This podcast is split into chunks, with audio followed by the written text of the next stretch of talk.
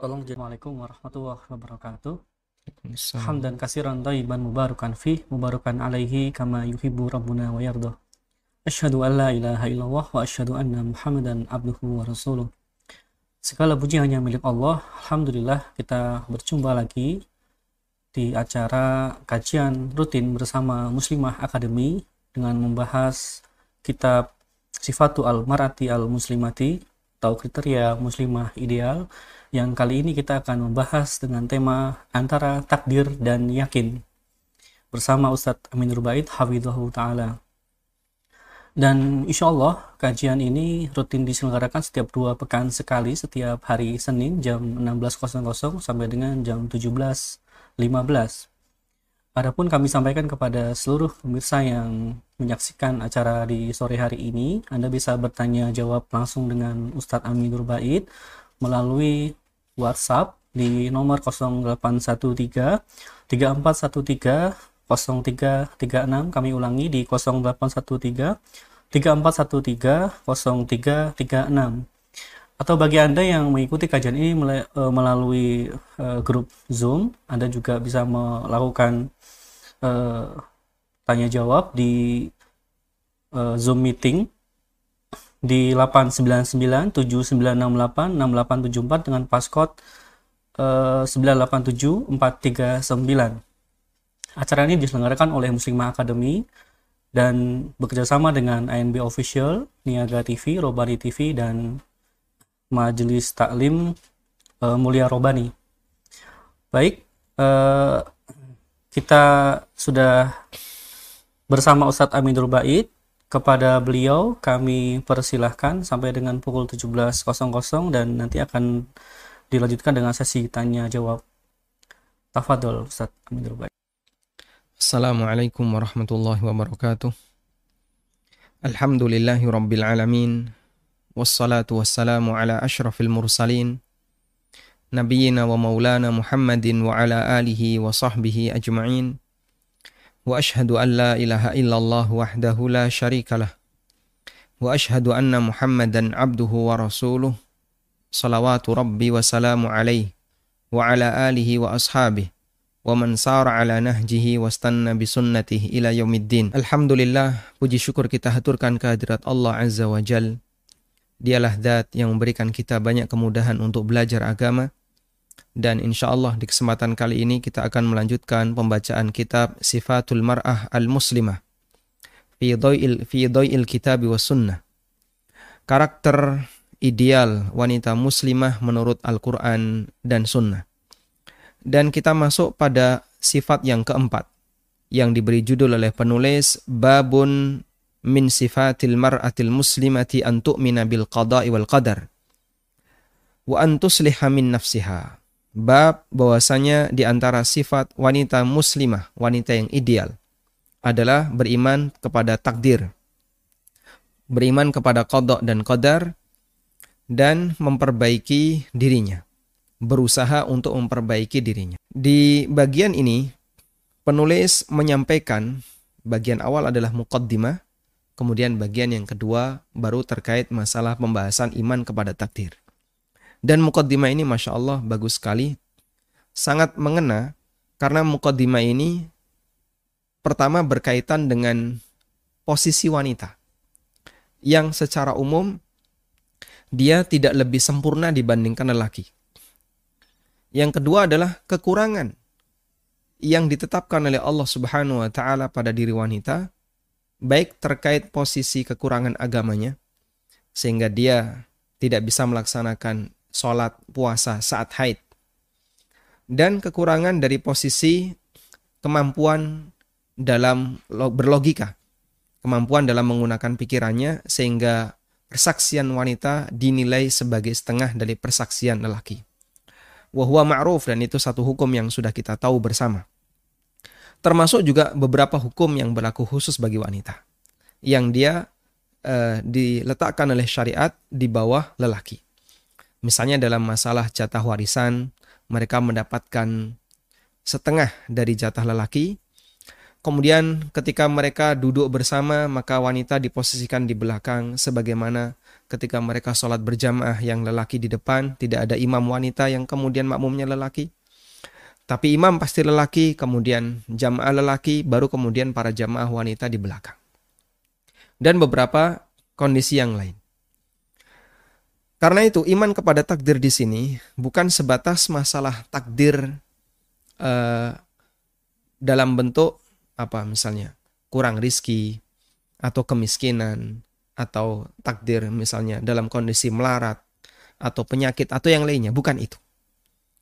Tapi beliau juga membahas takdir dari sisi posisi wanita secara umum yang dia lebih lemah dibandingkan lelaki. Pertama, yang perlu kita ketahui bahwa Allah tegaskan dalam Al-Qur'an, Wanita itu tidak sama dengan dan lelaki itu tidak sama dengan wanita. Sehingga lelaki dibedakan oleh Allah Subhanahu wa taala dengan wanita. Maka siapa yang mengupayakan persamaan antara laki dan wanita ini jelas menyalahi kodrat. Padahal Allah telah tegaskan walaysa dzakaru kal unsa. Lelaki tidak sama dengan wanita.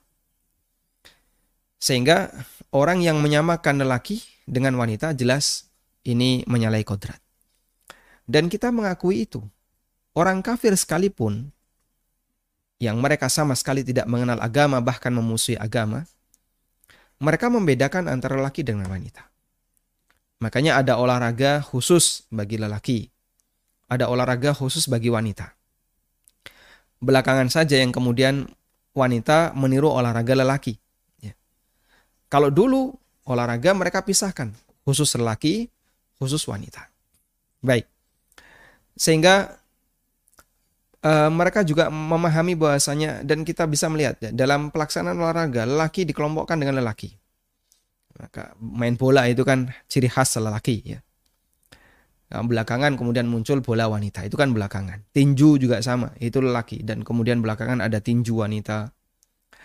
Ada apa lagi olahraga-olahraga yang lain. Jadi dan mereka dalam permainan ini juga membedakan. Nggak ada istilahnya pertandingan olahraga kesebelasan lelaki melawan kesebelasan wanita. Karena mereka paham di sini ada perbedaan, ada perbedaan uh, apa? Perbedaan fisik, perbedaan karakter dan seterusnya. Karena itulah wanita dibedakan oleh Allah Subhanahu wa taala dengan lelaki sehingga siapa yang mengupayakan perbedaan antara laki dan wanita berarti dia melakukan tindakan yang jelas menyalahi kodrat kehidupan manusia. Yang kedua, bahwa Allah Subhanahu wa taala jadikan wanita di posisi seperti ini menyebabkan sebagian wanita berangan-angan, iri untuk bisa menjadi lelaki. Dan itu Allah singgung dalam Al-Quran. Allah Subhanahu wa taala berfirman, "Wala tatamannau ma faddalallahu bihi ba'dakum 'ala ba'd." Wala tatamannau ma faddalallahu bihi ba'dakum 'ala ba'd. Ini ada di surat An-Nisa ayat 32. Lirijali nasibum mimmaktasabu walin nisa'i nasibum mimma iktasabn Janganlah kalian berangan-angan untuk mendapatkan ma faddalallahu bihi ba'dakum ala ba'd.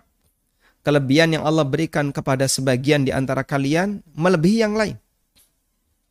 Dan para ahli tafsir mengatakan ayat ini berbicara tentang irinya seorang wanita, irinya para wanita dan mereka berharap bisa menjadi lelaki sehingga mereka ingin punya jatah warisan yang sama.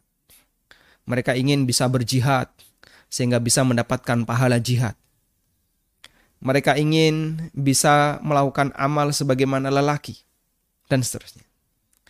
Dilarang oleh Allah Subhanahu wa taala, "Wala tatamannau ma faddalallahu bihi ba'dakum 'ala ba'd."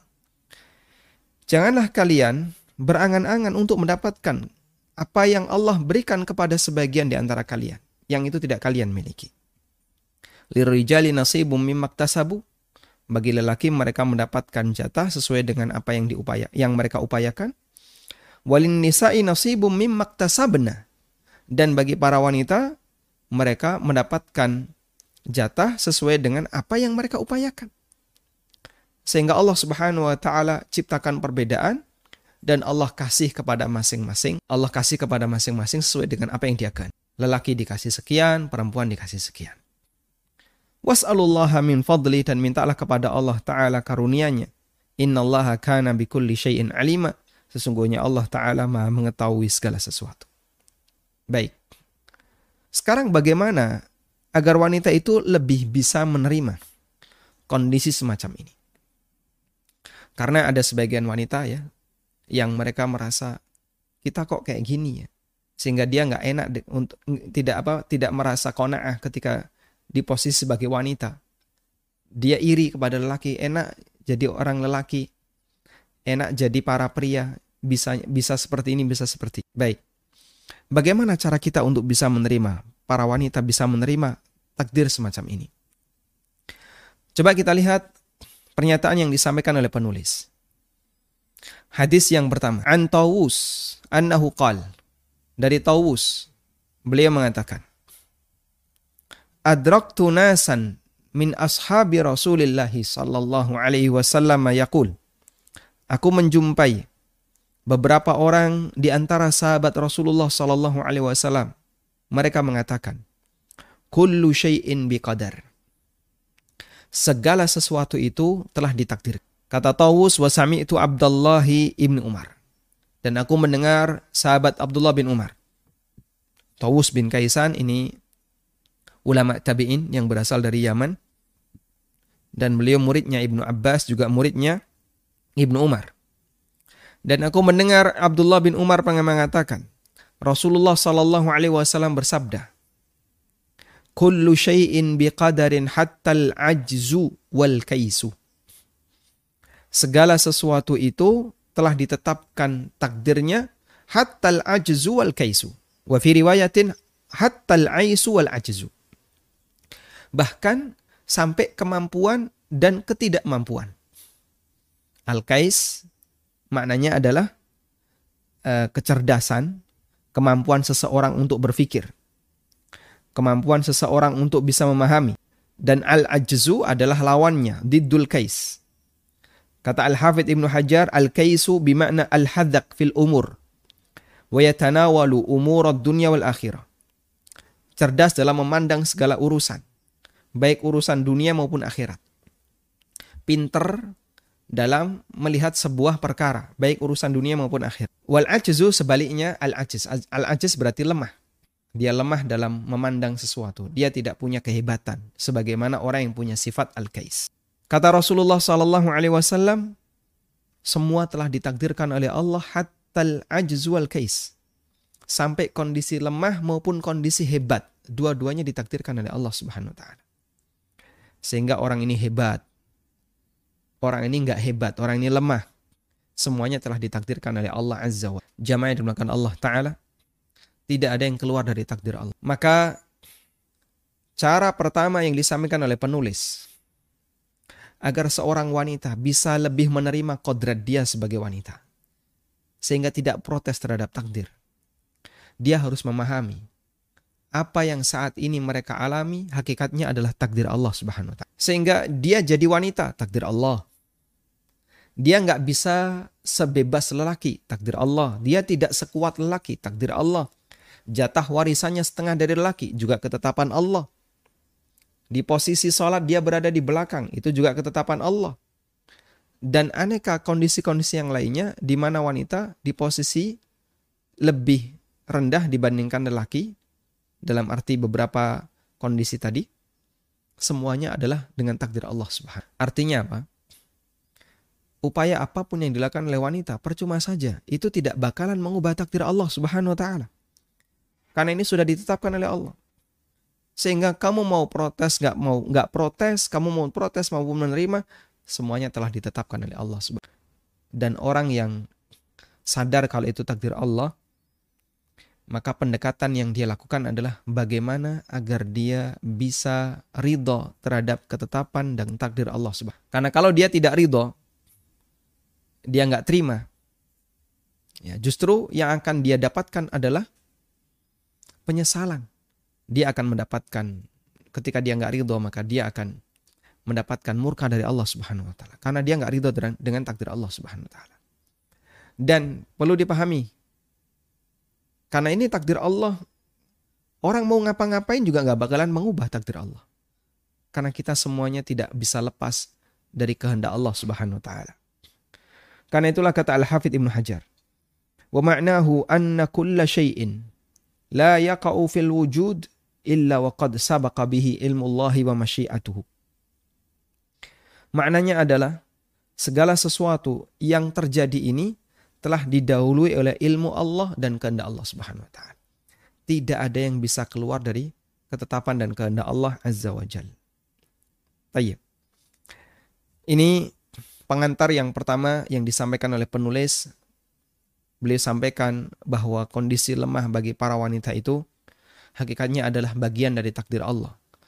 Dan kalau kita sudah bicara takdir Allah, maka konsekuensi turunannya wajib bagi kita untuk ridha, menerima. Yang kedua adalah kita perlu memahami manusia mau protes maupun mau menerima tidak bakalan mengubah takdir. Tidak bakalan mengubah takdir karena semuanya telah ditetapkan oleh Allah Azza wa Jal. Selanjutnya, hadis yang kedua dalam bab ini. Wa an Abi Hurairah radhiyallahu anhu qala qala Rasulullah sallallahu alaihi wasallam. Dari sahabat Abu Hurairah radhiyallahu anhu Rasulullah sallallahu alaihi wasallam bersabda, "Istausu bin nisa' fa innal mar'ata khuliqat min dila' wa inna a'waja syai'in fi dhila'i a'lahu fa in dhahabat tuqimahu kasartahu wa in taraktahu lam yazal a'waja fastausu bin nisa Rasulullah sallallahu alaihi wasallam bersabda Istausu bin nisa Makna istausu adalah jadikan itu sebagai wasiat. Jadikan itu sebagai wasiat. Yang dimaksud di sini adalah tawasau fima bainakum bil ihsani ilaihin. Ya, saya kutipkan penjelasan yang disebutkan dalam Durarus Saniyah. Tawasau fima bainakum bil ihsani ilaihin.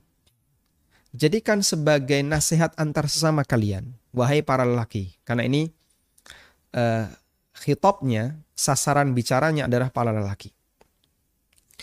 Nabi Shallallahu Alaihi Wasallam mengatakan kepada para lelaki, Istausu bin nisa, wahai para lelaki, istausu bin nisa. Maksudnya adalah jadikan sebagai wasiat di antara kalian. Bil ihsani bin nisa'i, bin, bil ihsani ilai ilan nisa'i. Untuk saling mengajak agar kita berbuat baik kepada sama wanita. Ya. Jadikan sebagai bentuk apa sebagai bentuk nasihat antar sama, pesan antar sama lelaki agar mereka berusaha untuk berbuat baik kepada para istrinya. Istausu bin nisa menunjukkan bagaimana pelindungan yang diberikan oleh Rasulullah Shallallahu Alaihi Wasallam bagi para wanita. Sehingga kalau kita mendengar misalnya ada lelaki yang punya masalah dengan keluarganya dan yang salah pihak lelaki maka kita sampaikan kamu apa ndak malu ya Masa jadi lelaki kayak gitu kalah sama istrimu? Kalau misalnya ada lelaki yang dia melakukan pelanggaran dan itu membuat jengkel istrinya, kita kasih tahu. Sehingga syariat mengajarkan agar sesama lelaki itu saling memberikan penguatan untuk selalu ya, apa bersikap terbaik bagi para istri. Dan uh, syariat juga mengajarkan agar mereka bisa saling bersabar. Bersabar kalau misalnya istrinya punya masalah, ya, istrinya nggak baik, bersabar. Itu yang dimaksud dengan istausu bin nisa. Dan betapa seringnya Nabi Shallallahu Alaihi Wasallam mewasiatkan kepada umatnya untuk berbuat baik kepada para istri. Nabi Shallallahu Alaihi Wasallam bersabda, "Khairukum khairukum li ahli." Orang terbaik di antara kalian adalah orang yang terbaik ketika berinteraksi dengan istrinya. Dan walhamdulillah, secara budaya, dan kita juga paham ini bukan cuma budaya lokal, tapi budaya dunia. Secara budaya dunia, artinya masyarakat umum memahami bahwa seorang suami yang romantis dengan istrinya, yang dia punya hubungan baik dengan istrinya, itu termasuk bagian dari sifat terpuji. Bukan cuma di negara Islam, termasuk orang kafir. Makanya mereka mengajarkan dalam uh, artikel mereka, buku-buku mereka, agar membangun keharmonisan dalam berkeluarga, kenyamanan dalam berkeluarga, dan seterusnya. Bahkan termasuk di antara tindakan yang sangat tercela adalah ketika orang melakukan KDRT. Wah itu sekalipun dia tokoh agama, punya banyak pengikut, begitu sekali melakukan KDRT, wah bisa hilang nama baiknya. Artinya kondisi masyarakat kita sebenarnya sudah memahami secara naluri meskipun mereka tidak paham di sini. Bahwa bersikap baik kepada istri itu termasuk di antara kelebihan. Sifat yang terpuji, prestasi yang dimiliki oleh seorang dalam. Lalu Nabi Shallallahu Alaihi Wasallam menyebutkan alasannya. Fa innal mar'ata khuliqat min dila. Karena sesungguhnya wanita itu diciptakan oleh Allah min dila'in. Diciptakan oleh Allah dari abdila. Abdila maknanya adalah tulang rusuk. Dan ulama berbeda pendapat tentang apa makna tulang rusuk dalam hadis ini. Pendapat yang pertama adalah bahwasanya wanita diciptakan oleh Allah dari tulang rusuk. Dalam arti asal penciptaannya berasal dari tulang rusuknya Adam. Dan itu berlaku bagi wanita pertama. Berlaku bagi wanita pertama. Wanita pertama yaitu Hawa diciptakan oleh Allah Subhanahu wa taala dari tulang rusuknya Adam. Ibnu Arabi mengatakan, Ibnu Arabi Al-Maliki, ahlu sunnah, bukan Ibnu Arabi At-Ta'i, ulama uh, tokoh sufi. Ibnu Arabi Al-Maliki, ulama ahlu sunnah, mengatakan, Qauluhu innal mar'ata khuliqat min dila. Sabda Nabi Shallallahu Alaihi Wasallam bahwasanya wanita itu diciptakan oleh Allah dari tulang rusuk. Ada dua kemungkinan, yuhtamalul hakikah wa yuhtamalul majas. Makna yang pertama adalah bisa dipahami sebagaimana makna hakikinya. Faqadruya dipahami sebagaimana hakikinya berarti artinya adalah bahwa uh, Hawa istrinya Adam alaihissalam diciptakan oleh Allah Taala dari uh, dari apa zat berupa tulang rusuk. Karena diriwayatkan anna Adam nama bahasanya satu ketika Adam itu tertidur. Fantuzi'a dila'un min adla'ihil yusra. Lalu salah satu dari tulang rusuknya, salah satu dari ruas tulang rusuknya yang bagian kiri dicabut oleh Allah Subhanahu wa taala. Fakhuliqat minhu Hawa. Lalu dari tulang rusuk itu diciptakanlah Hawa.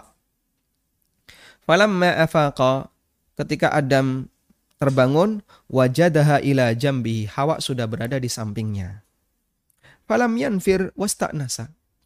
Dan Adam tidak lari. Tapi Adam bisa akrab dengan Hawa dan kemudian menjadi istrinya. Li'annaha juz'um minhu. Karena Hawa adalah bagian dari Adam.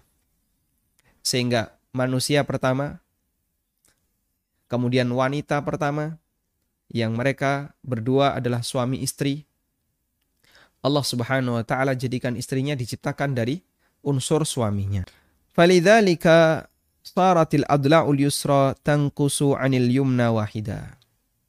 Karena itu eh, bagian tulang rusuk bagian kiri kurang satu. Ini makna yang pertama. Makna yang kedua, wa yuhtamal al majas. Dan makna yang kedua adalah bisa jadi makna dari hadis ini adalah majas. Artinya, khuliqat min syai'in mu'wajin sulbin. Wanita itu diciptakan dari sesuatu yang bengkok dan keras. Tulang rusuk itu kan bengkok, ya, tidak lurus. Yang sulb, yang dia keras. Sehingga karena dia uh, bengkok dan keras, maka tidak boleh dibuat lurus dengan cara dipaksa. Ya. Karena kalau dibuat seperti itu nanti akan patah. Kayaknya Nabi Shallallahu alaihi wasallam mengatakan wa inna a'waja syai'in dan bagian yang paling bengkok dari tulang rusuk adalah bagian atas. Ya. Seperti yang kita lihat ya dalam rangka tulang rusuk manusia, bagian atas bengkok, kemudian bawah, bawah, bawah mulai lurus, sampai akhirnya paling bawah itu adalah agak lurus. Dan bagian yang paling bengkok adalah bagian yang paling atas. Nah, baik makna pertama maupun makna yang kedua. Intinya adalah ingin menunjukkan bahwa wanita itu punya karakter bengkok. Wanaksan fil akli. Ada sisi kekurangan dari sisi akalnya. Ya, seperti mudah cemburu, ya. kemudian terlalu mengandalkan perasaan, labil, mudah takut, mudah apalagi dan seterusnya. Sehingga dia secara uh, mental tidak lebih kuat dibandingkan lelaki. Ketika ditinggal mati baik anaknya maupun keluarganya yang lain lebih mudah sedih dibandingkan lelaki dan seterusnya. Ya. Maka secara perasaan dia lemah, lebih lemah dibandingkan lelaki. Secara akal dia lebih lemah dari dibandingkan lelaki. Secara fisik juga sama, lebih lemah dibandingkan lelaki. Dan beberapa sifat-sifat yang lainnya dia lebih lemah dibandingkan lelaki. Dan itulah makna bahwasanya wanita itu diciptakan oleh Allah Subhanahu wa taala min dila dari sesuatu yang bengkok yang keras. Sehingga ada sisi kekurangan. Baik. Baca hadis ini kalau ibu-ibu tidak kemudian wanita itu tidak kemudian punya pengantar tentang masalah takdir, mungkin ada sebagian orang yang protes. Lu kok bisa? Apakah kita punya tabiat yang menyimpang? Karena dia nggak punya pengantar. Nah, makanya oleh penulis dikasih pengantar dulu. Padahal penulis ini juga seorang wanita. Sehingga beliau paham. Cara menggiring wanita untuk bisa memahami ini dengan baik adalah antarkan mereka untuk meyakini takdir. Iman kepada takdir dengan cara yang baik, maka insya Allah dia akan bisa menerima ajaran-ajaran berikutnya, informasi-informasi berikutnya yang disebutkan dalam dalil. Kemudian Nabi Shallallahu Alaihi Wasallam mengatakan, wa inna a'waja syai'in fid dila'i a'lahu. Dan bagian yang paling bengkok dari tulang rusuk adalah bagian atasnya. Ulama berbeda pendapat tentang makna ini. Pendapat pertama mengatakan bahwasanya ini isyarat isyarat kepada uh, bagian anggota badan wanita yang paling sering menyimpang. Nabi SAW bersabda, saya bacakan keterangan dari Durosaniya.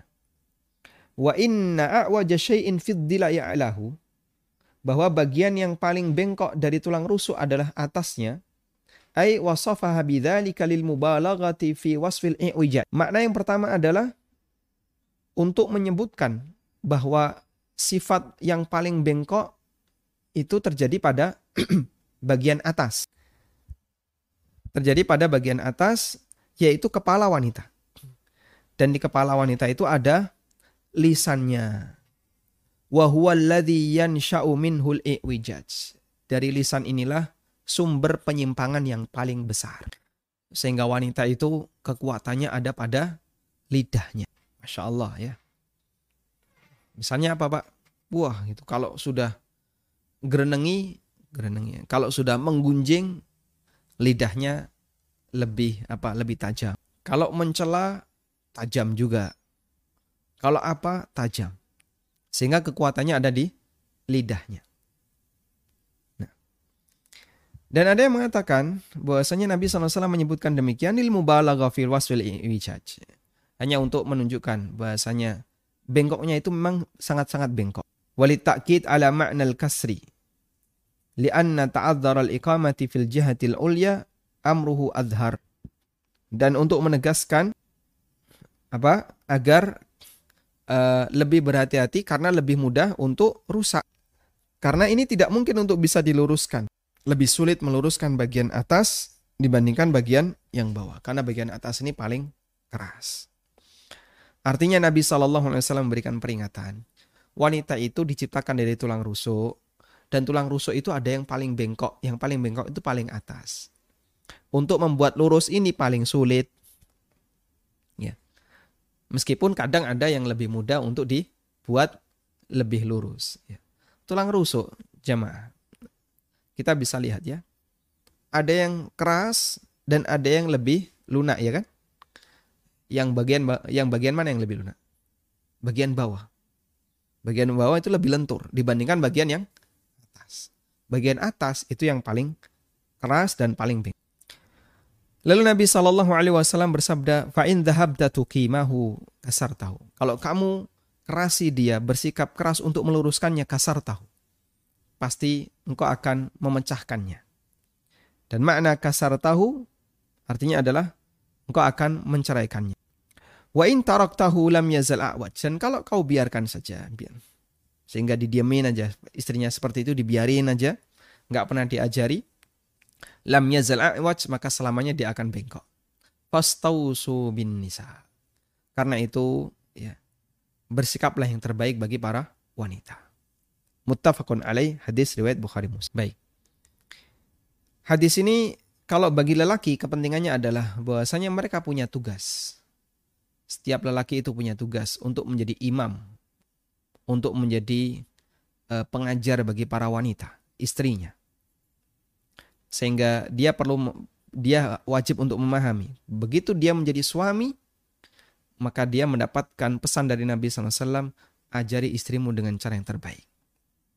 Istausu bin nisa'i Dan juga berlaku bagi para wanita. Di posisi wanita yang membaca hadis ini, pertama dia perlu memahami bahwasanya kondisi dia adalah diciptakan oleh Allah dengan karakter seperti ini. Punya beberapa kekurangan yang itu bagian dari takdir Allah dan tidak bisa diprotes. Maka dia perlu untuk menerima takdir itu. Dan berikutnya dia setelah menyadari itu adalah berusaha untuk memperbaiki dirinya setahap demi setahap. Sebagaimana Allah perintahkan bagi lelaki untuk memperbaiki wanita itu setahap demi setahap. Istausu bin nisa'i. Wa fi riwayatin li muslimin dan dalam riwayat yang lain, riwayat muslim, Nabi SAW bersabda, Innal mar'ata khuliqat min dila. Wanita itu diciptakan dari tulang rusuk. Lan tastaqima laka ala tariqatin. Fa in istamta'ta biha, istamta'ta biha wa biha iwaj. Wa in dhahabta tukimuha, kasartaha wa kasruha talakuha. Engkau tidak akan lantas taqima laka. Wanita itu tidak akan bisa selalu lurus kepadamu ala tariqatin di atas satu jalan. Sehingga kalau kau berharap istrimu itu baik terus, itu mustahil. Gak mungkin. Pasti satu saat bengkok dia. Pasti satu saat dia akan bengkok. Nah dalam kondisi seperti itu, dalam kondisi seperti ini, fa'in istamta tabiha. Kalau kamu bisa hidup bersama dengan dia ya. Istamta'ta biha wa biha iwaj. Kau akan hidup bersama dengan dia dalam kondisi dia punya kondisi bengkok. Wa in dhahabta tuqimuha kasartaha. Dan jika engkau berusaha untuk membuat dia lurus maka kau akan pecahkan dia. Wa kasruha talakuha dan bentuk memecahkan dia adalah dengan cara mencerai.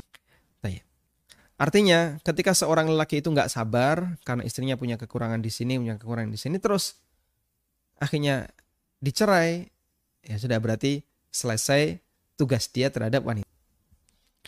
Dan ini sekali lagi bagi para laki merupakan peringatan yang diberikan oleh Nabi Shallallahu Alaihi Wasallam untuk menyadari kelemahan yang ada pada istrinya. Nah, penulis menyampaikan catatan di bagian bawah. Fi hadzal hadithi isyaratun dalam hadis ini terdapat isyarat bahwa wanita itu diciptakan dalam kondisi bengkok. Ajza'ud dila al-mubalaghah fi itsbati hadis sifat. Diciptakan dari sesuatu yang bengkok, yaitu unsur tulang rusuk untuk menunjukkan bahwasanya sifat itu betul-betul ada dan bengkok pada diri wanita. Dan bisa juga maknanya adalah bahwasanya ini hanya sebatas ungkapan permisalan. Bahwasanya wanita itu punya karakter bengkok. Wafihi romzun ilat takwim.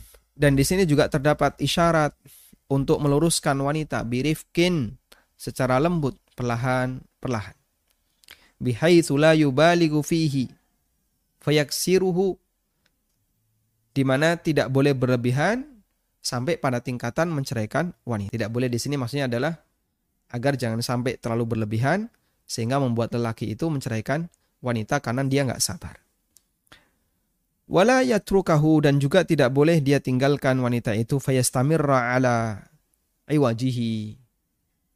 Sehingga wanita itu terus dalam kondisi bengkok.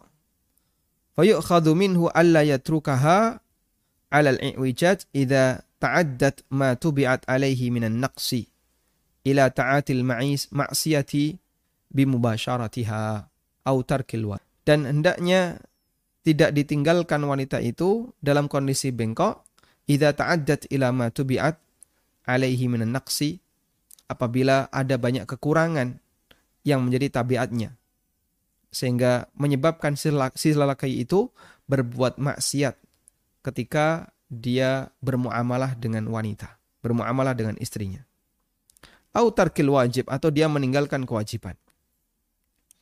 Wa innamal murad ayyatrukaha ala iwijajiha fil umuril mubaha. Dan di sini adalah um, diperbolehkan untuk memberikan kelonggaran bagi para wanita fil umuril mubaha untuk hal-hal yang artinya beliau menyampaikan bahwa setelah kita memahami karakter seperti ini ada pada wanita maka wahai para lelaki kalian punya tugas untuk membimbing mereka agar bisa lurus dan itu harus dilakukan birifkin dengan cara yang lemah lembut. Dan jangan sampai kondisi kekurangan yang ada pada diri mereka menyebabkan kalian bermaksiat kepada Allah dalam bermuamalah dengan mereka. Misalnya tidak menunaikan kewajiban, atau dolim kepada istrinya, atau sikap-sikap yang lainnya. Dan kalaupun kau tinggalkan wanita dalam kondisi bengkok, maka biarkan untuk bengkok yang masih bisa ditoleransi. Bengkok dalam al-umur al-mubah, dalam perkara-perkara yang ya misalnya namanya wanita misalnya senang belanja itu bengkok yang masih bisa ditoleransi. Dan ini keterangan yang disampaikan oleh penulis dikutip dari kitab Fathul Bari. Wallahu tayyib. Dan kepentingan kita dari hadis ini adalah bahwa kondisi wanita itu diiringi dengan kekurangan dan itu bagian dari takdir Allah yang tidak bisa dipisahkan dalam hidupnya. Karena itu penting bagi wanita untuk menyadarinya sehingga dia tidak protes terhadap takdir Allah Subhanahu wa taala. Berikutnya kita akan membaca bentuk kekurangan wanita yang lainnya yang disebutkan oleh Nabi Wasallam dalam hadis dari sahabat Abdullah bin Umar radhiyallahu anhu. Dari Rasulullah Shallallahu Alaihi Wasallam beliau bersabda, Ya ma'syaran nisa, wahai para wanita, tasaddaqna, perbanyaklah kalian bersedekah wa aksirnal istighfar dan perbanyaklah untuk beristighfar. Fa inni ra'aitukunna aktsara ahlin nar. Karena sungguh aku melihat kalian aksara ahlin nar dominan penduduk neraka, kebanyakan dari penduduk neraka. Faqalat lalu kata Ibnu faqalat imra'atun minhunna. Kata Ibnu Umar, berdirilah seorang wanita atau bicaralah seorang wanita minhunna di kalangan mereka. Jazlatun Jazlatun di sini maknanya, maknanya adalah zatu aklin wara'yin. Wanita ini cerdas. Lalu ada salah satu wanita yang cerdas, dia menyampaikan. Wa malana ya Rasulullah. Kenapa kok bisa demikian ya Rasul? Wa malana ya Rasulullah aksara ahlin nar. Kenapa ya Rasulullah sehingga kita menjadi atau para wanita menjadi aksara ahlin nar. Kebanyakan penduduk neraka. Anda bisa perhatikan sahabiyat ini yang beliau tanya kepada Nabi Wasallam setelah mendengar bahwa penduduk neraka itu kebanyakan wanita, beliau nggak protes. Beliau tidak mengatakan, wah itu nggak adil itu. Allah nggak adil kayak gitu. Beliau nggak protes. Dan beliau juga tidak menyalahkan Nabi SAW. Ah Nabi SAW itu cuma mengada-ada. Ini tidak menghargai gender. Beliau tidak mengatakan. Tapi apa yang beliau katakan? Beliau tanya, sebabnya apa? Karena kalau kita sudah tahu sebabnya, kita akan bisa berusaha untuk menghindari. Maka si wanita ini tanya, wa malana ya Rasulullah aksar ahlin nar. Apa sebabnya ya Rasulullah sehingga kita menjadi orang yang kebanyakan masuk ke dalam neraka?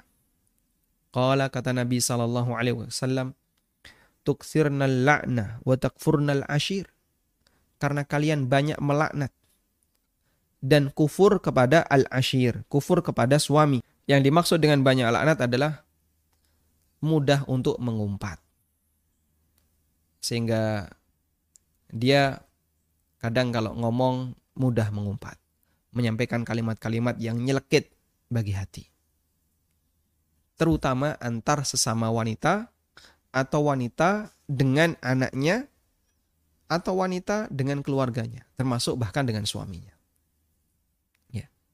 tiba-tiba mengucapkan kalimat yang nyelekit, doa buruk dan baik. Perlu dipahami ini karakter wanita. Makanya kalau ada lelaki yang punya karakter seperti ini, gampang miso, ucapannya ucapan yang apa ngomongnya nyelekit dan seterusnya. Ah, berarti dia punya karakter sebagaimana wanita. Suka melaknat, ya. gampang mengucapkan doa buruk untuk orang lain, kalau ada lelaki yang seperti itu, berarti dia punya karakter dan kita sering menjumpai bahkan dia tokoh. Bahkan banyak videonya yang tiba-tiba dia mengatakan laknatullah atau apalagi misalnya saya malu untuk mengucapkannya ya kalimatnya kalimat yang kasar padahal dia seorang lelaki dan Nabi SAW menyebutkan wanita itu kebanyakan masuk neraka karena karakter ini salah satunya. Yukthirna du'a bil ib'ad wa tardi min rahmatillah. Terlalu sering mendoakan keburukan, doa laknat, menjauhkan orang dari rahmat Allah, menjauhkan orang dari uh, kasih sayang Allah. Sukanya doa buruk. Maka ini lelaki berarti punya karakter sebagaimana wanita. Nabi SAW mengatakan, tuksirna la'na wa takfurnal ashir dan kufur kepada suami Maksudnya adalah tidak bersyukur kepada tidak tahu uh, sisi kelebihan suaminya, apa yang harus dia tunaikan kepada suaminya. Dan saya juga sempat berpikir, syariat meletakkan aturan seperti ini. Padahal wanita juga punya kebaikan bagi para lelaki. Tapi yang disinggung, kenapa kufurnya wanita kepada lelaki? Bukan kufurnya lelaki kepada wanita kita bisa tahu ya, ibu-ibu itu masya Allah ya, kadang bangun sebelum suaminya dan dia sudah sibuk di dapur. Kadang suaminya tidur, dia bersih-bersih. Belum lagi anaknya nangis, yang ini kepleset, yang itu kecepit, yang itu jatuh, kan gitu ya. Sehingga bikin dia pusing. Tapi dia urusi semuanya. Capek dia. Di malam hari capek dan masih ada kewajiban yang lain. Tapi syariat tidak menyinggung. Kadang suami memarahi istrinya dan dia melupakan kebaikan-kebaikan itu. Yang disinggung oleh syariat di sini atau itu disinggung dalam hadis yang lain ya. Yang dikaitkan dengan ancaman neraka di sini adalah masalah kufurnya para wanita kepada suami. Namun kalau kita bisa perhatikan, betul sekali haknya suami terhadap istri itu Masya Allah ya, luar biasa. Dan itu terbukti begini. Secara status sosial, wanita janda itu lebih, lebih apa? Lebih menggoda. Secara status sosial, wanita janda dengan wanita yang bersuami itu berbeda. Ya, entah janda karena ditinggal mati ataukah janda ditinggal atau janda karena cerai sehingga salah satu yang menyebabkan seorang wanita itu punya status sosial yang lebih adalah ketika dia punya pasangan, ketika dia punya Makanya ketika seorang gadis dia dilamar untuk menjadi istri kedua, ketiga, kadang nolak dia. Oh, gengsi. Saya punya posisi, masih gadis, tapi sangat berbeda kalau janda. Janda Bahkan dia berharap nanti bisa jadi istri kedua, bisa jadi istri ketiga. Yang penting pokoknya bisa lekas menikah. Saya bicara umumnya orang ya. Saya bicara umumnya orang. Umumnya kan seperti. Dan salah satu di antara pertimbangannya adalah masalah status sosial. Janda itu dianggap seperti ini. Makanya Nabi SAW uh, eh, memerintahkan agar membantu janda. Nabi SAW bersabda, As-sa'i alal armalati kal, muhajiri fi sabilillah. Orang yang berusaha ngurusi janda itu seperti orang yang mendapatkan pahala kal mujahidi fi sabilillah seperti mendapatkan pahala jihad di jalan Allah. Dan yang dimaksud ngurusi janda bukan menikahi janda ya, beda ya. Ngurusi janda itu misalnya ngasih ada janda usia berapa? 70 tahun ya. 60 tahun. Yang dipastikan lelaki ini nggak bakalan tertarik untuk menikahi janda itu. Dan dia nggak mampu. Lalu lelaki ini ngasih nafkah dia rutin tiap bulan. Itu bagian dari as-sa'i alal armala. Nah, sehingga begitu dia menikah status sosialnya berubah. Oh, dia sudah tidak lagi janda. Dia sudah bersuami. Makanya karena perbedaan inilah di antara yang menyebabkan bahasanya suami itu punya hak besar terhadap istrinya. Sehingga kalau dia berbuat baik, suami berbuat baik kepada istrinya, Lau ahsanta ila ihdahunna dahra kullah. Kalau kamu berbuat baik kepada mereka kullahu sepanjang waktu. Lalu sang suami melakukan satu kesalahan, maka terkadang kemudian si wanita itu langsung komentar.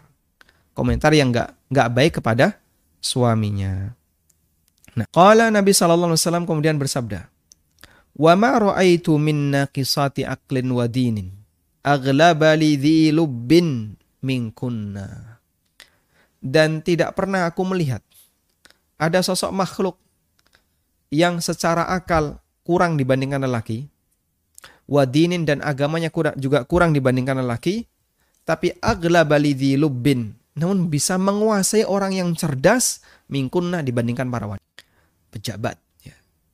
dia dianggap tokoh, punya pengaruh di masyarakat. Tapi ada yang lebih tinggi dibandingkan pejabat ini. Siapa? Istrinya. Bahkan kadang seorang raja, penguasa, yang dia ditaati seluruh bawahannya, ternyata ada yang lebih tinggi dibandingkan sang raja ini. Siapa prameswarinya, permaisurinya, istrinya. Dan itu realita yang ada di lapangan. Makanya Nabi SAW mengatakan, Wa ma ra'aitu min naqisati aqlin wa dinin aghlaba li lubbin. Belum pernah aku lihat ada orang yang secara logika lebih rendah dibandingkan kalian. Ya. Dan agamanya juga kurang dibandingkan lelaki. Tapi dia bisa menguasai, bisa mengendalikan orang lelaki yang cerdas. Ya, dan itulah wanita. Qalat maka wanita Jazlatun tadi bertanya. Dan di sini tidak disebutkan siapa namanya. Wanita ini bertanya lagi, Ya Rasulullah, wa ma nuqsanul akli din. Apa yang dimaksud wanita itu kurang akalnya dan kurang agamanya. Lalu Nabi Shallallahu Alaihi Wasallam menjelaskan, amma nuqsanul akli bentuk kekurangan akal adalah fashahadatu mra'ataini ta'dilu syahadata rajulin. Persaksian dua wanita itu senilai dengan persaksian satu lelaki. Artinya persaksian wanita dinilai setengahnya. Fahada nuqsanul akli, maka ini adalah kekurangan dari sisi akal. Watam kusul layaliya ma tusalli dan wanita itu bertahan selama beberapa waktu tidak sholat. Watuftiru fi Ramadan dan kadang tidak puasa Ramadan disebabkan karena haid. Fahada nuqsanuddin dan itu adalah kekurangan dalam masalah agama. Dan kekurangan ini bagian dari takdir Allah seperti yang tadi kita sebutkan. Dan sekali lagi orang kalau nggak baca mukaddimah tadi atau tidak paham tentang mukaddimah tadi kadang protes ada banyak cerita yang sampai ke saya ya. Jadi ibu-ibu mendengarkan kajian seperti ini, terus komentar, dia orang awam. Tapi anaknya sudah ngaji. Terus dinyalakan misalnya rekaman kajian Ustadz A, Ustadz B. Dengar ini dia. Tidak terima. Kok enak saja Ustadz itu ngomong. dia terlalu mendiskreditkan wanita. Wah, pakai istilah-istilah kayak gitu ya. Atau apa misalnya menganggap remeh para wanita dan aneka kalimat yang nggak sopan lainnya di hadapan hadis Nabi Shallallahu Alaihi Wasallam karena dia nggak punya mukaddimah makanya mukaddimahnya perlu kita sampaikan dulu bahwa lelaki dengan wanita itu berbeda dan semua manusia memahami hal itu baik muslim maupun kafir sekarang kalau wanita disuruh kerja seperti lelaki penean gitu ya penean tuh naik-naik atau kerja apa lagi jadi kuli. Kita kadang melihat ada ibu-ibu jadi kuli, masya Allah, ngangkat batu, ngangkat semen. Kita tuh merasa iba, sedih, kasihan. Ini wanita. Jadi belakangan ini yang muncul situasi seperti itu. Kalau dulu kan jarang kita jumpai. Wallahu taala alam. Dan di sini penulis uh, memberikan penjelasan, namun penjelasannya cukup panjang, yang karena kita waktunya terbatas untuk uh, bagian mukaddimah, sehingga insya Allah ini akan kita baca di pertemuan berikutnya. Intinya, kalau anda ingin menyampaikan hadis seperti ini kepada ibu-ibu yang lain, kepada wanita yang lain, sebelumnya berikan dulu mukaddimah. Berikan dulu mukaddimah agar mereka bisa menerima hadis ini dengan baik. Pahami bahwa lelaki dan wanita itu berbeda. Yang kedua bahwa semua telah ditakdirkan oleh Allah Subhanahu wa taala. Dan ini pernah membuat wanita itu iri untuk jadi lelaki tapi dilarang oleh Allah sebagaimana yang tadi kita sebutkan ada di surat An-Nisa ayat 32. Wala tatamannau ma faddalallahu bihi ba'dakum ala ba'd. Janganlah kalian berangan-angan untuk mendapatkan kelebihan yang Allah berikan kepada yang lain.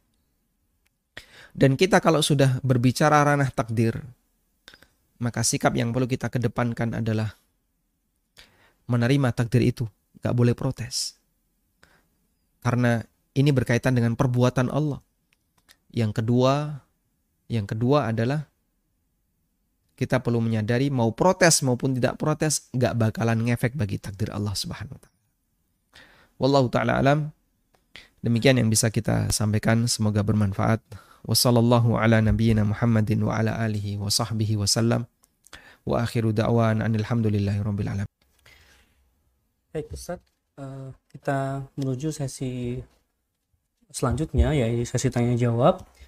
Bagi pemirsa yang ingin menanyakan sesuatu kepada Ustadz, kami persilakan melalui dua cara. Yang pertama Anda bisa kirimkan melalui WhatsApp di 0813 34 13 0336 dan bagi Anda yang mengikuti kajian ini melalui Zoom, Anda bisa melakukan resen.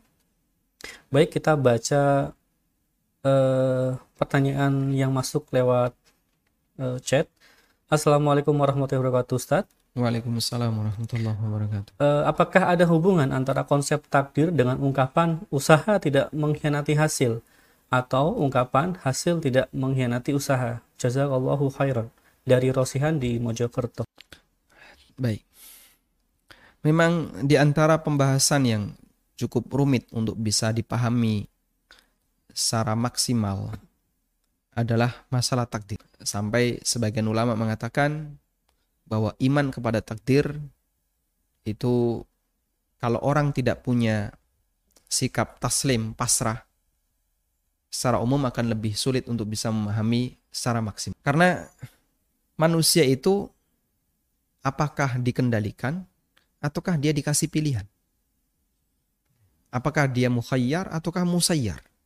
Mukhayyar artinya dikasih pilihan, terserah kamu ataukah dia musayyar, dia dikendalikan. Sehingga logika kadang bermain di situ. Logika bermain di situ. Intinya kita meyakini bahwa Allah Subhanahu wa taala menetapkan semua yang kita lakukan.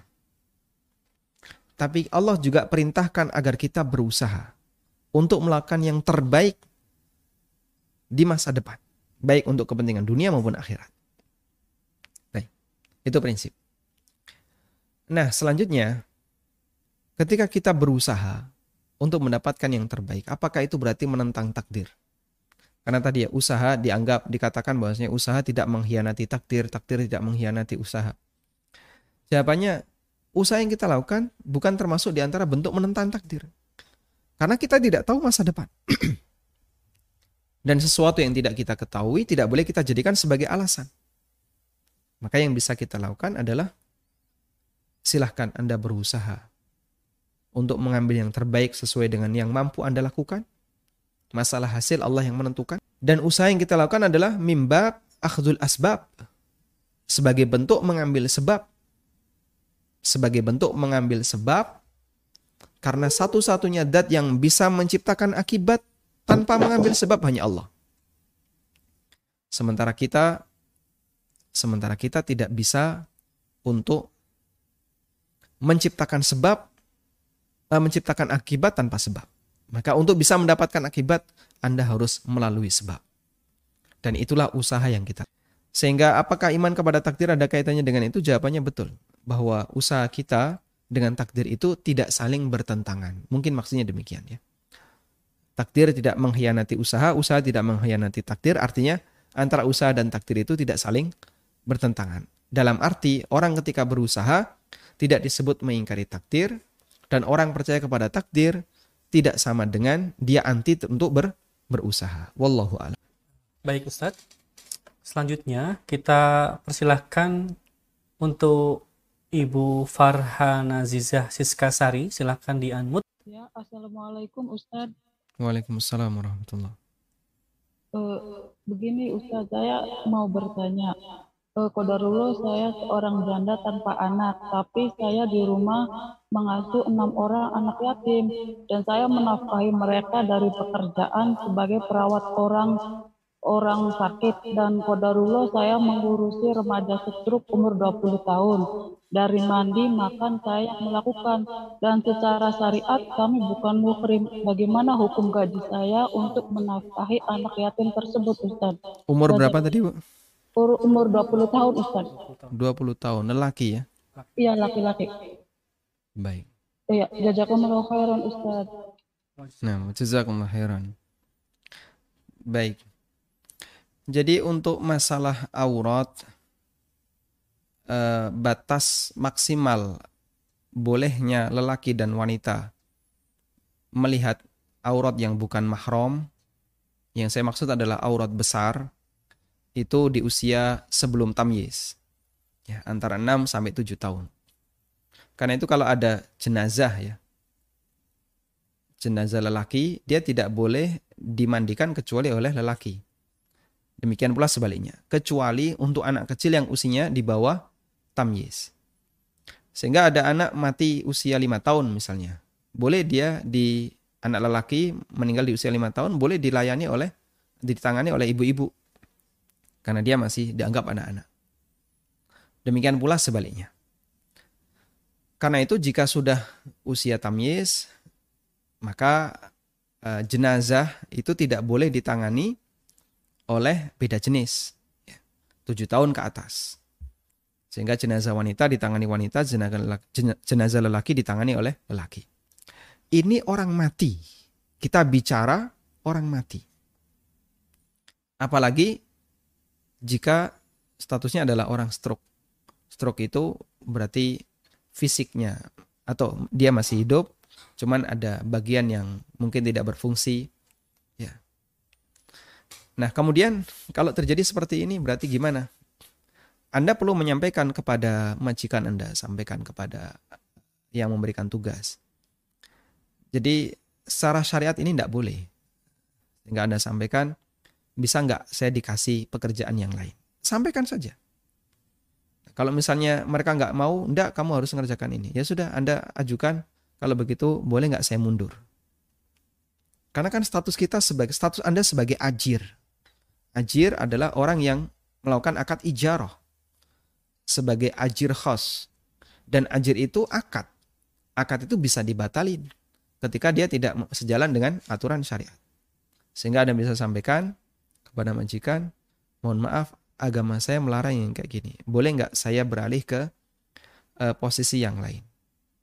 Sedangkan yang anak stroke di usia 20 tahun ini biar ditangani oleh lelaki.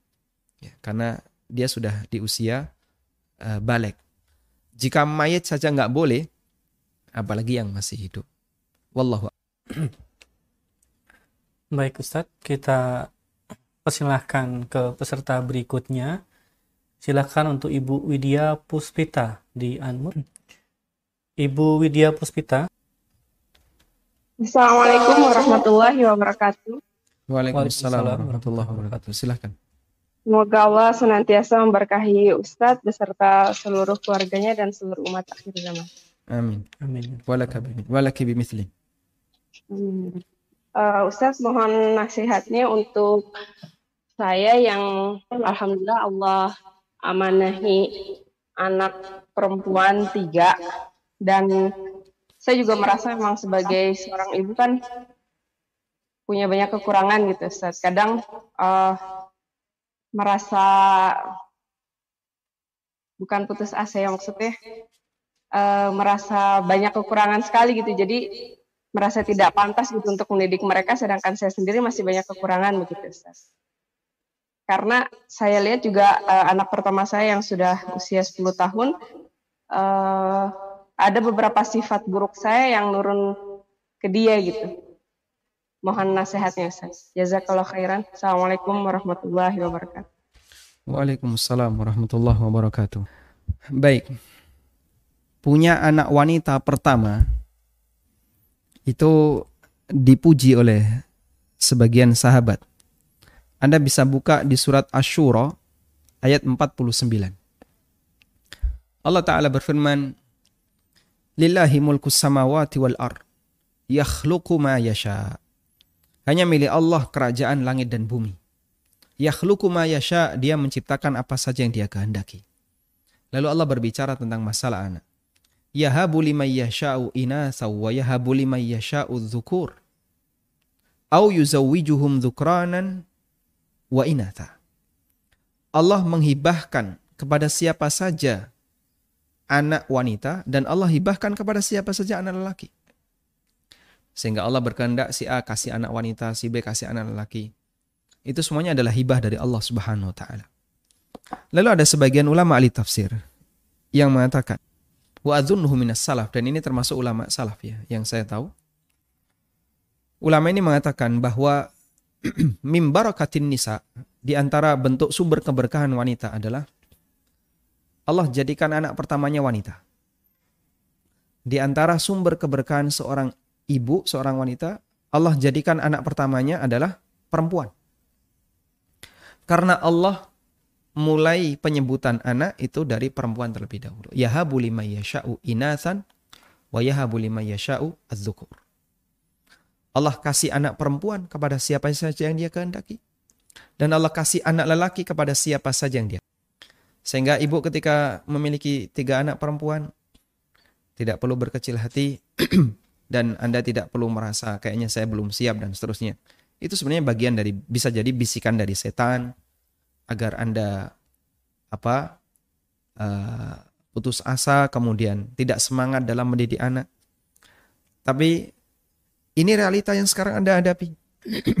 dan Anda harus berusaha untuk bisa. Sehingga dengan semangat seperti itu, insya Allah dengan diiringi selalu berdoa kepada Allah memohon bimbingan, insya Allah Anda akan mampu untuk melakukannya dengan baik. Dan masalah ada anak yang punya karakter buruk seperti saya, berarti kan Anda sudah tahu ya, anak ini karakternya seperti saya ini, karakter buruknya. Apa misalnya ya, eh, jajanan atau suka belanja atau apa misalnya ya, saya tidak tahu. Nah berarti kan ibu sudah tahu, oh ini kira-kira celah pengobatannya di sini. Sehingga nanti bisa dikiaskan. Alhamdulillah ini bisa saya tahan dengan cara seperti ini. Berarti semoga nanti putri saya bisa saya arahkan untuk seperti itu. Wallahu a'lam. Kita bacakan pertanyaan yang sudah masuk melalui WhatsApp. Assalamualaikum warahmatullahi wabarakatuh. Waalaikumsalam warahmatullahi wabarakatuh. Semoga Allah mengampuni, merahmati dan menerima amal ibadah Ustadz dan seluruh umat muslim. Amin walaka bimithlin. Insyaallah. Ustadz, apakah benar sikap kita jika mendengar aib atau keburukan seseorang, kita hanya menganggap biasa, semua orang punya keburukan.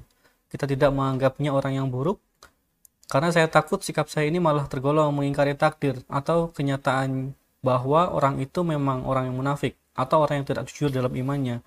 Syukran Ustaz. Nah, baik, apakah benar ketika kita melihat kekurangan orang lain kemudian kita anggap biasa? Jadi begini ya. Bedakan antara uh, menilai dengan melakukan perubahan. Melakukan perubahan itu disyariatkan. Nabi Shallallahu alaihi wasallam bersabda, "Man ra'a minkum munkaran falyughayyirhu biyadihi. Fa illam yastati' fa bilisani. Fa illam yastati' fa biqalbi. Wa dzalika adaful iman." Siapa yang melihat kemungkaran, di antara kalian maka ubah kemungkaran itu dengan tangannya, kalau nggak bisa dengan lisannya, kalau nggak bisa dengan batinnya. Dan itu bagian dari kondisi iman yang paling lemah dalam amar ma'ruf nahi. Nahi. Artinya mengubah kemungkaran itu disyariatkan. Tayyip. Berbeda dengan menilai. Menilai itu berkaitan dengan masalah kepentingan. Apa kepentingan kamu menilai? Oh, saya punya kepentingan. Apa? Saya menilai karena kepentingan saya adalah saya mau menjadikan orang ini sebagai guru. Maka sebelum kita ambil dia sebagai guru, kita nilai dulu. Dengan melihat apa? Lihat dohirnya. Misalnya kita misalnya mau belajar ke seorang ustadz. Sebagaimana Imam Bukhari rahimahullah. Ketika beliau mau mengambil, beliau mendengar si A punya hadis. Lalu dia datang, beliau datang kepada si A. Sebelum beliau mendengarkan hadis dari si A, Imam Bukhari memperhatikan dulu gimana sikapnya si A. Satu ketika beliau melihat si A itu memanggil ontanya dengan cara menaruh ember kosong. Ember kosong ya, ditaruh, digeblek-geblek gitu, blek, blek. Onta itu dengar dan lihat ember kosong, ember itu dibunyikan. Menurut onta ini ada makanan. Mendekatlah itu onta. Begitu mendekat langsung dipegang kekangnya oleh orang tadi, ditangkap onta itu, ya, kemudian dimasukkan ke dalam kandang atau diikat. Imam Bukhari melihat sikap ini, dia tadi menipu onta. Ngasih ember kosong digeblek-geblekan, ontanya datang ditangkap. Terlepas dari maksud dia untuk menangkap onta ya. Tapi ini pembohong, ya. membohongi onta. Pembohong dari sisi membohongi onta. Langsung ditinggal orang. Dia kalau sama onta aja nggak nggak jujur. Saya khawatir dengan keabsahan hadis Nabi Shallallahu Alaihi Wasallam. Akhirnya ditinggal. Contoh yang lain misalnya, saya punya kepentingan dengan dia. Kenapa? Mau tapek mantu, ya. mau saya jadikan menantu. Sehingga saya butuh uh, penilaian dia, sikap masyarakat kepada dia, bagaimana uh, ustadznya kepada dia, penilaian ustadz kepada dia. Saya perlu dengar, saya perlu tahu. Karena kita punya kepentingan. Tapi kalau kita nggak punya kepentingan, Ngapain menilai orang? Sehingga masalah menilai itu kaitannya dengan kepentingan. Contoh yang lain. Saya mau memasukkan anak saya ke pesantren A. Yang Anda lakukan apa? Menilai. Di sana ustadznya siapa saja. Kemudian metode pembelajarannya kayak gimana kan gitu kan? Nah, ketika kita sudah menilai kayaknya bagus, masukkan kita anak masukkan anak kita ke sana. Itu contoh kepentingan menilai. Intinya kalau kita punya kepentingan, silahkan kita menilai. Tapi kalau nggak punya kepentingan, kembalikan kepada hukum asal manusia adalah baik kecuali jika di situ ada bukti kalau dia adalah penjahat. Ya? Kemudian begini, kita menilai orang berdasarkan dohir. Ya. Kita menilai orang berdasarkan lahiriahnya. kalau lahiriahnya sudah nampak, maka tidak perlu pakai kecurigaan. Sehingga suudon itu kalau kita sudah melihat bagian lahiriah dan itu sering berulang, maka tidak perlu lagi suudon.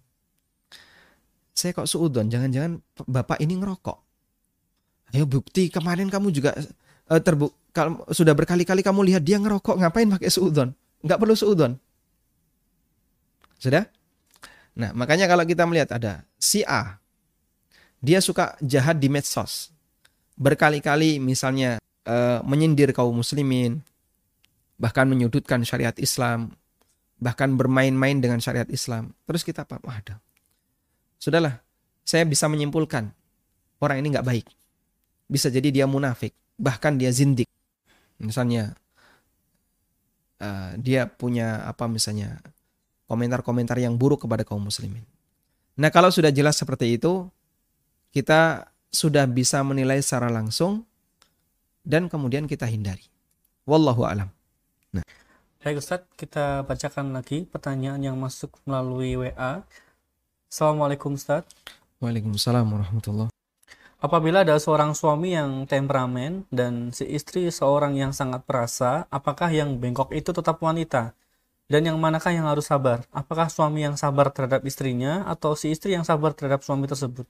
Ya, jadi hadis ini itu bicara terkait uh, karakter secara umum. Karakter secara umum wanita itu seperti ini. Meskipun bukan berarti bahasanya ada lelaki, bukan berarti nggak ada lelaki yang seperti itu. Bisa jadi ada lelaki yang demikian. Bahkan kadang ada ibu-ibu yang dia lebih bagus ya dari sisi akhlak, dari sisi agama, dari sisi kedewasaan mental dibandingkan suaminya. Sehingga misalnya ya, ada model suami pengecut. Ya.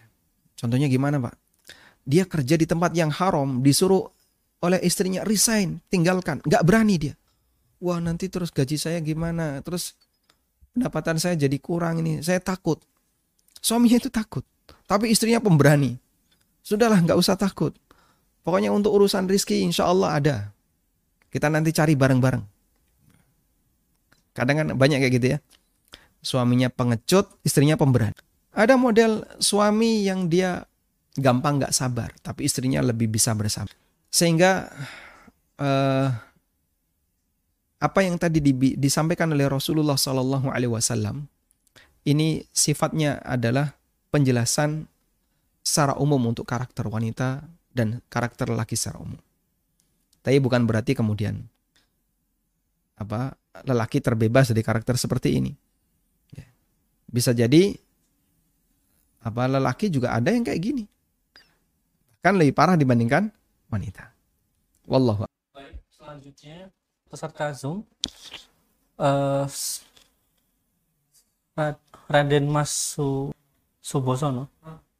Silakan. Uh, atau yang berikutnya Realme C11, C11 ya.